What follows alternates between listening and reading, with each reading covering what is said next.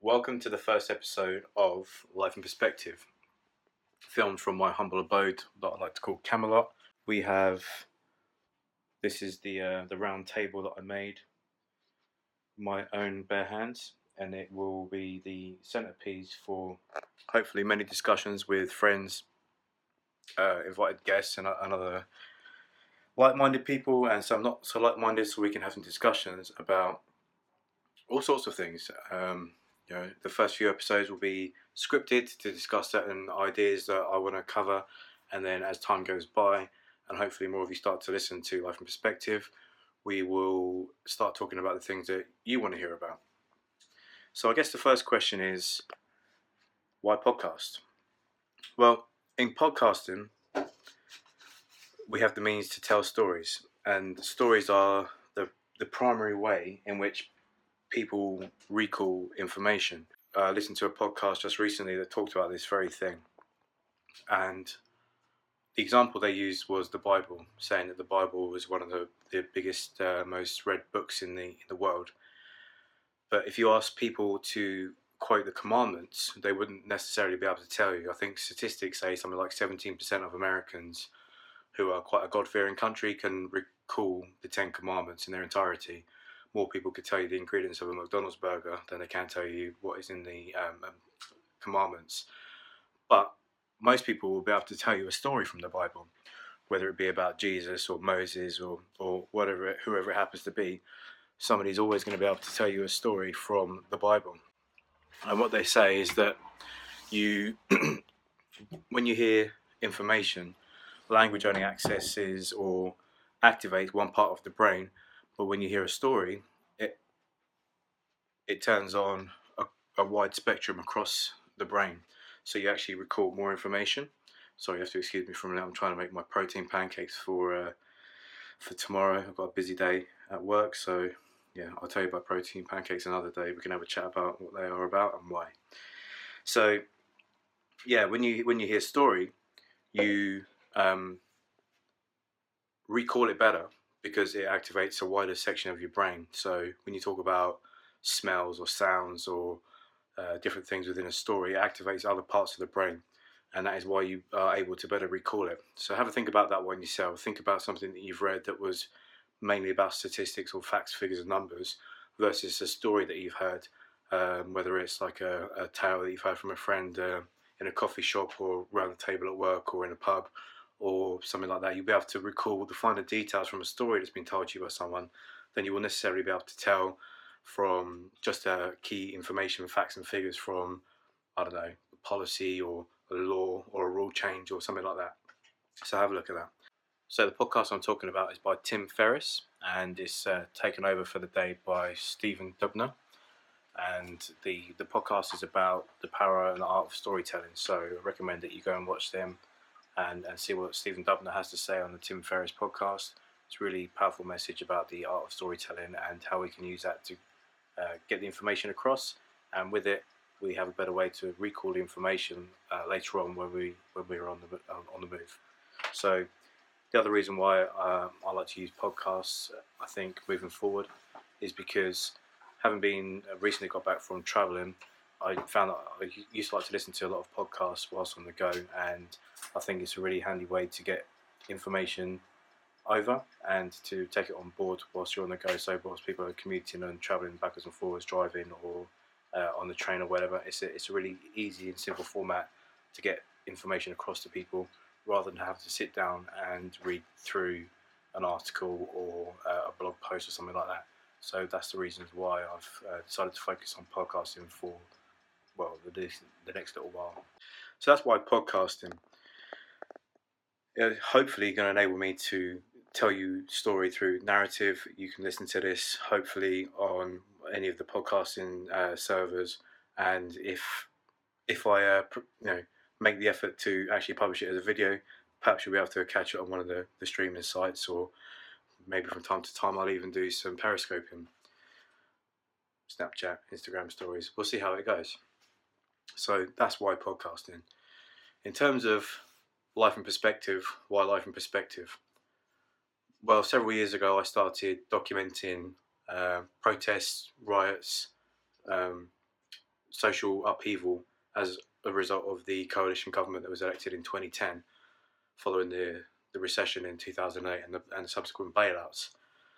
What I have always realised is that there's a discrepancy between what media reports versus what actually is happening on the ground. But in 2010, I was actually uh, in the centre of the student riots outside Parliament. And when I saw the news reports over the following days, what I saw was a very real first-hand um, example of the difference between what I experienced versus what was the narrative in the press. And through some strong discussions at work, what I decided to do in the end was, well, take the, the initiative to report it for myself, um, how I saw things, my views and opinions on things. Well, I can't take 100% of the credit for that. I've got to say that I must uh, give a shout out to Nicola Keane from the Nicola, uh, the NicolaKeane.com, who's also uh, an impassioned blogger and Instagrammer. She basically got tired of me moaning about things and said to me, Well, what are you going to do about it? Don't moan about it, do something about it. And having always been someone that's taken action for things, I decided, well, why not? So I wasn't really that well versed back in 2010 on the world of blogging. Um, I was quite a uh, an avid watcher of documentaries and YouTube and different things at the time, but blogging not so much. So I started a blog called Newell News, uh, Newell News International it became, and that was a play on News International and trying to be like an antithesis to what was going on with the Murdoch press and how they spin a story a certain way.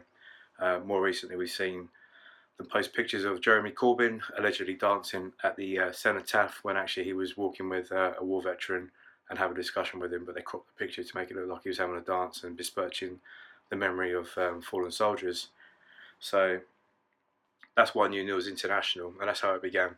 And in the initially, it was just uh, more like an opinion opinion column. I would read the news, um, like watch all sorts of different news from BBC and Sky to Al Jazeera, Fox, CNN, uh, Sputnik, Russia Today, and see how they reported the different stories, and then at the end of the day, I would have my own view on uh, or take on what I thought was being said. But from that, I then started attending more of these protests, riots, etc., and I began writing about things in the first person from how I saw it. Now, being a student of history, um, I've always been acutely aware of the difference between primary, secondary, and tertiary sources, and also the issue that you have in terms of um, history effectively being written by the victim. One thing I do remember explicitly writing about back then was the age of the internet would hopefully enable us to have a more uh, accountable view of what happened in the past. But since then, and as years gone by, we've seen Google come along with the right to forget, and a, a series of other pieces of legislation have come in that have basically enabled people to uh, delete things from the history of uh, the internet and we've also had people like the Tory government who deleted things from their website, um, from their manifestos in 2010, and uh, also I believe from 2015, so that you couldn't look back to see what they had previously said. So that's why it's always important to take a screenshot or save the file. So I, I used to do a lot of this, uh, collecting evidence and uh, using it for a later date to compare the story. So that's how uh, Newell News kind of uh, began. And then sometime around 2011, early 2011, I started making videos. One night I was just uh, laying there and I'd watched a lot of um, documentaries on YouTube and things that people have made and I thought why not? I had an iMovie on my MacBook so fired it up and started making um, a video to a song that I liked and just populated it with images to try and just see how it worked really and it was quite well received. It had a few hundred views. Um, I didn't really have any subscribers, so having a few hundred views was quite interesting to see how that world works. So I called that Deja Vision Productions. Now, when I was younger, I was a big fan of The Matrix and philosophy. Always been a big, big fan of philosophy, and I like the idea of the uh, Black Cat and the Deja Vision thing just kind of came from that and from uh, following a another uh, page, Dominoes Falling Productions. So between The Matrix and this other account that I, I followed, I came up with the name Deja, Deja Vision Productions. And entered into the world of um, video editing. I made several videos and some were more successful than others. Uh, I had a go at making a couple of little videos on my own. Um, one was about using a, a lifesaver bottle, which is the bottle that you can get and take to any water source in the world, and it uses a, reciprocating primer, pump up and down, to filter out the water and make it clean enough for you to drink. So I had a, a little dabble around these these different things, and eventually uh, went into full video editing. Uh, I and videography. I became not just a, a, journalist in the sense of going down with a pencil and paper and taking notes and speaking to people. I was documenting things through photography, videography, and making videos. And I covered a, a number of protests through different emergency service strikes, um, primarily the fire service, all the way through to um, the recent um, protests in London over the Gaza assault in 2014. So yeah, I've done a lot of different videography things, and the Deja Vision Productions was the name for that. And at the time I was doing all this, I started doing a photography series, which I came to call Life in Perspective. And through my videography and interviewing people for different things I was doing, uh, making small documentaries and the like, I started taking pictures of people and telling their stories. And I guess you could say it was similar to the idea of uh, humans in New York but it wasn't. Um, it was a primary focus at, the time on homeless people. And what I found was talking to these homeless people is more than money, what they really appreciate is time. Now I took I sat down with more people on the streets and had a conversation with them than I ever took photos of. And I always found at the end of it, it was the time that I took to sit down and have a conversation with them about all sorts of different things that they valued more than me buying them a cup of tea or some food or or leaving some pennies for them to do whatever wish they wish to do with.